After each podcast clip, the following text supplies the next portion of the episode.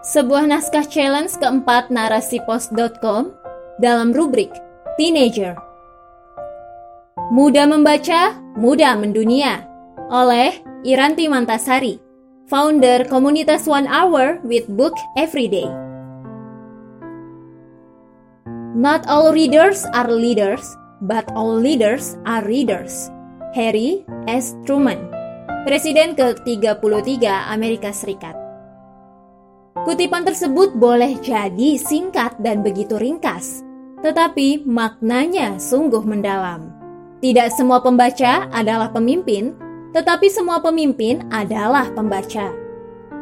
Dari kutipan tersebut, mantan Presiden Amerika Serikat yang namanya dicatat oleh dunia sebagai pemimpin yang memencet tombol bom atom untuk dijatuhkan di atas kota Hiroshima dan Nagasaki tahun 1945 dahulu, seakan-akan ingin menyampaikan bahwa membaca adalah aktivitasnya para pemimpin dunia. Dan tidak ada satupun pemimpin di dunia yang meninggalkan bacaannya hanya teronggok di pojokan dengan diselimuti debu. Sebagai umat dari din yang begitu memuliakan ilmu, para ulama sebagai ahli waris para nabi pun ternyata mencontohkan hal itu. Bahkan jauh sebelum pemimpin barat tersebut menyampaikan pernyataan demikian. Salah satu contoh yang cukup nyata adalah kebiasaan seorang pemikir muslim, Syekh Taqiyuddin An-Nabahani, yang kini dikenal namanya oleh dunia sebagai ulama dan mujtahid yang konsisten memperjuangkan Islam hingga akhir hayatnya.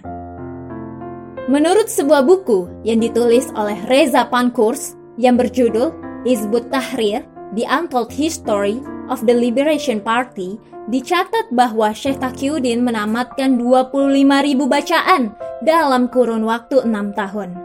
Hal itu sama dengan 4.166 bacaan dalam setahun dan sekitar 340-an bacaan dalam sebulan. Masya Allah, fakta lainnya adalah bahwa itu hanya satu ulama. Sedangkan umat ini memiliki ribuan bahkan puluhan ribu ulama yang tentu memiliki kebiasaan membaca yang tak kalah luar biasa. Bagi generasi muda Muslim, aktivitas tersebut sepatutnya bukanlah hal yang tak mungkin untuk diteladani, mengingat kita memiliki waktu yang sama dalam sehari. Bahkan, para ulama tersebut dapat dipastikan juga aktif mendakwahkan ilmu yang beliau miliki, yang tentu itu menyita waktu sehari-harinya. Bila direfleksikan pada hidup hari ini, sesibuk apa sih para pemuda muslim dalam satu hari? Apakah sebegitu sibuknya hingga untuk meluangkan waktu membaca saja kian susah? Astagfirullahalazim. Jika benar umat ini merindukan kebangkitan dan kejayaan, serta kembali memimpin dunia sebagaimana yang sudah dilalui di masa lampau, maka Layakkah para pemuda yang merupakan tonggak peradaban dunia itu ada di tangannya masih memiliki seribu satu alasan untuk membaca? Sungguh ini adalah sebuah pertanyaan yang seharusnya mengajak kita untuk merenungkannya secara serius. Bahwa seberapa besar ikhtiar yang sudah kita usahakan demi tegaknya kemuliaan Islam di kancah dunia, Betapa pentingnya aktivitas membaca ini sehingga para ulama rela berlelah-lelah untuk mengurangi waktu tidurnya demi melahap berbagai bacaan dan merengguk lautan ilmu.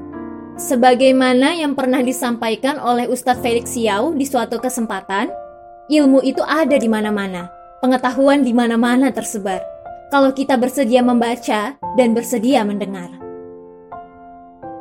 Dunia yang sudah kian tua ini membutuhkan sosok-sosok pemuda muslim yang berintegritas kuat, memiliki tekad sekeras baja, yang tentu tidak akan ada pada mereka yang bermalas-malasan. Para pemuda dalam rentang sejarah Islam pun tidak sedikit yang menorehkan tinta emas dalam kiprahnya di dunia. Sebut saja Muhammad Al-Fatih, sang penakluk Konstantinopel, tentu memiliki maklumat yang tidak sedikit yang membuatnya mampu menetapkan strategi yang luar biasa untuk membebaskan Konstantinopel dari kekufuran. Maklumat-maklumat itu pasti didapat dari proses pencarian yang tidak sebentar dan dibarengi dengan keseriusan.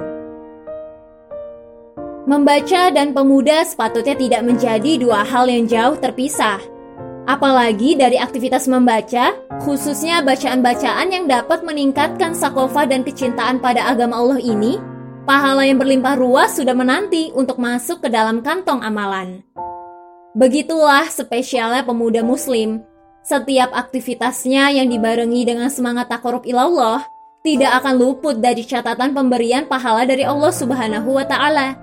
Ditambah lagi, dengan membaca yang rutin dilakukan oleh para pemuda perindu kejayaan Islam dapat menjadi wasilah Allah Subhanahu wa taala menurunkan pertolongannya demi memenangkan Islam dalam percaturan dunia. Insya Allah wa biiznillah. Wallahu a'lam bisawab. Wassalamualaikum warahmatullahi wabarakatuh.